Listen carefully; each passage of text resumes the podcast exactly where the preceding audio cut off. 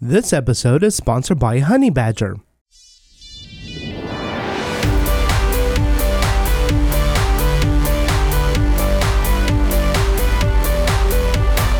About a month ago, a popular YouTube channel had their account hacked, and essentially the live stream was Elon Musk talking about donating bitcoins to this certain address, and then you would receive double the amount back. And it's a known scam that has taken a lot of money from a lot of people.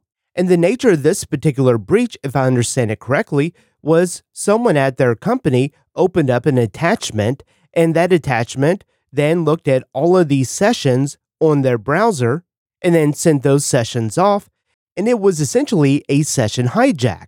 And so to demonstrate the session hijacking, I have two different browsers open. I'll refresh the page on each of them. And on the one, you can see that this user is authenticated.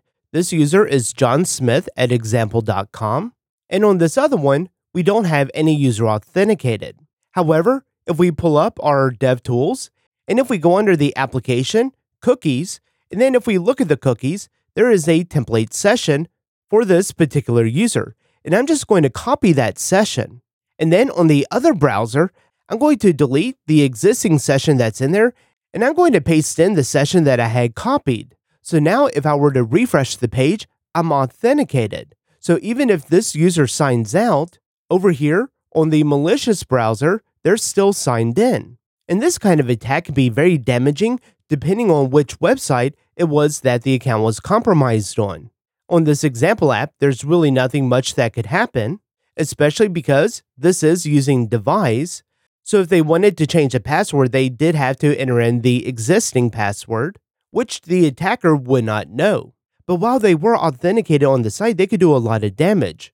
In the case of the YouTube channel, a live stream was created that could potentially have taken a lot of money from various people. And so in this episode, we're going to look at how we could prevent this kind of session hijacking and some of the drawbacks with this approach. And on a side note, it's always good to have additional security measures within your application.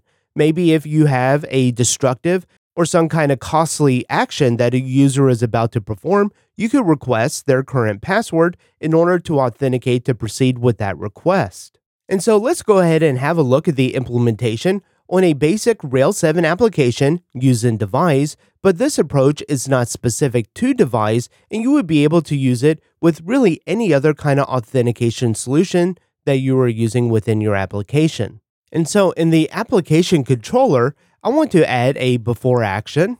And this before action is just going to verify the session. It'll be a private method. And within here, we just want to return if the session, and then we can check the remote underscore IP is equal to the request.remote underscore IP. And so this is our guard clause where if the user's session has that remote IP stored and it is the same for the request coming in, then nothing's going to happen and they're going to be able to complete their request as they normally would. Otherwise, we can call the reset underscore session, which will essentially log out the user of their current session that they're in.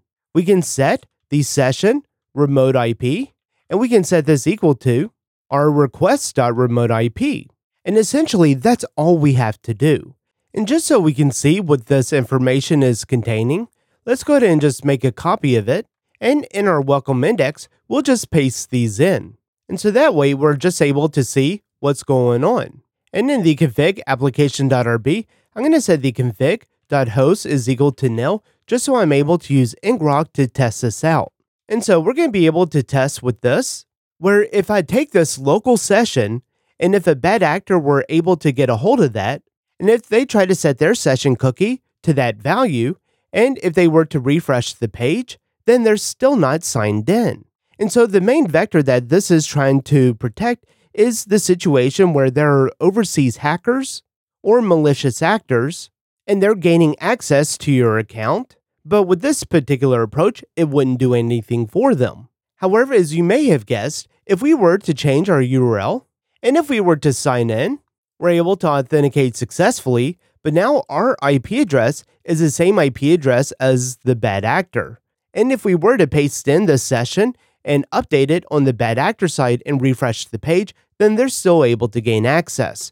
So, this is not going to work in situations where maybe you have a corporate network that's all sharing one IP address, or if you're at a university or a coffee shop or something similar.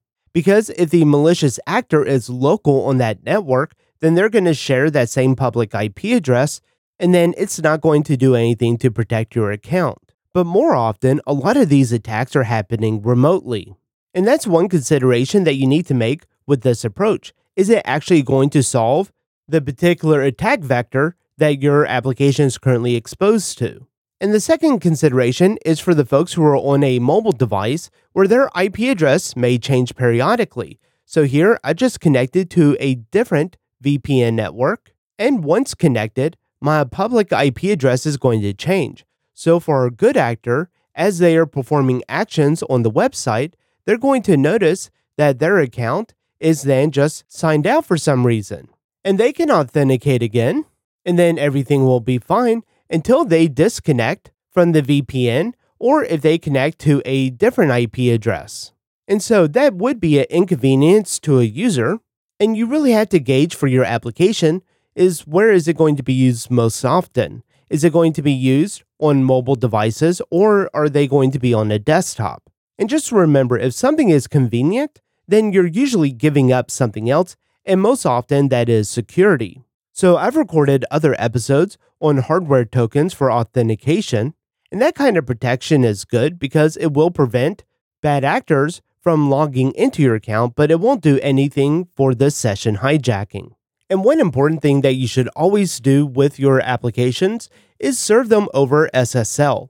You want to make sure that if you're doing anything that's going across the network, whether it's your local network, which could be a coffee shop, or some other public access point, then you are serving all that traffic over SSL because that will inherently encrypt all of its data, making it unreadable to anyone who is sniffing packets on the network. And on the Ruby on Rails guides, there's even a topic on the session hijacking, but unfortunately, it doesn't really provide too much information about it other than setting the config force SSL is equal to true, making sure that your application is served over SSL.